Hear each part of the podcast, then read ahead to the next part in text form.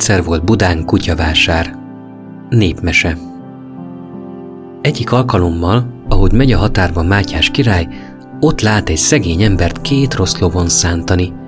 De igazán olyan rossz lovak voltak, hogy meg kellett őket magázni, hogy továbbon szólják az ekét. Mátyás király oda köszön. Adjon Isten jó napot, jó munkát, halad-e valahogy? Fogadja a szegény ember. Adjon Isten, éppen haladni csak haladnék, de a lovaim olyan gyengék, minden pillanatban várom, hogy kidőlnek. Hát miért nem abrakolja őket jobban? Ej, abrak, abrak. Bár csak a családomnak kenyere volna, de se családomnak, se lovamnak ennivalója nincs.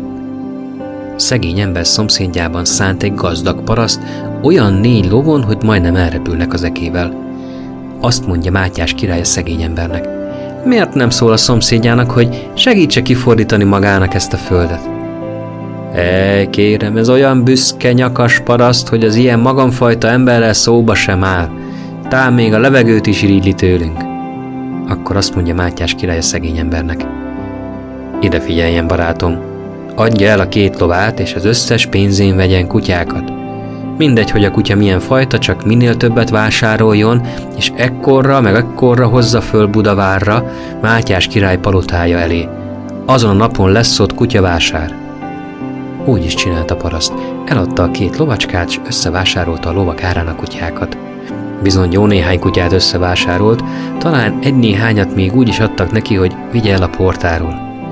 Akkor a jelzett napon betereli a kutyákat a királyi vár elébe. Arra a napra Mátyás király a nagyurakat összehívta, és kötelezte őket, hogy legalább egy kutyát mindegyik megvásároljon. 20 forintnál olcsóbb egy kutya sem lehet, de ha valaki 100 forintot ad egyért, az még nemesebb lesz. A legelső kutyát Mátyás király vette meg, jó summa pénzt nyomott a szegény ember kezébe.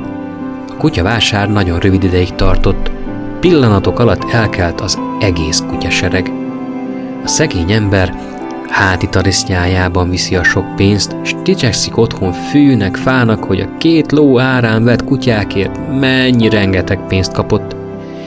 Amikor ezt a gazdag paraszt meghallotta, fogta, eladta mind a négy jó lovát, sőt, még a két szép növendék csikaját is, ráadásul két-három tehenet, és ennek az árán a környéken a legszebb kutyákat vásárolta össze.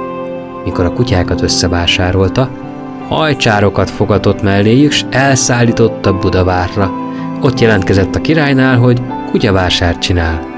De Mátyás király azt mondta, Jaj, kedves barátom, Budán csak egyszer volt kutyavásár, és többé sosem lesz. Csináljon a kutyái valamit akar. Erre a dúsgazdag paraszt mérkében szétverte az egész kutyanyájat, dühösen hazament, és haláláig átkozta a budai kutyavásárt. Jó éjszakát!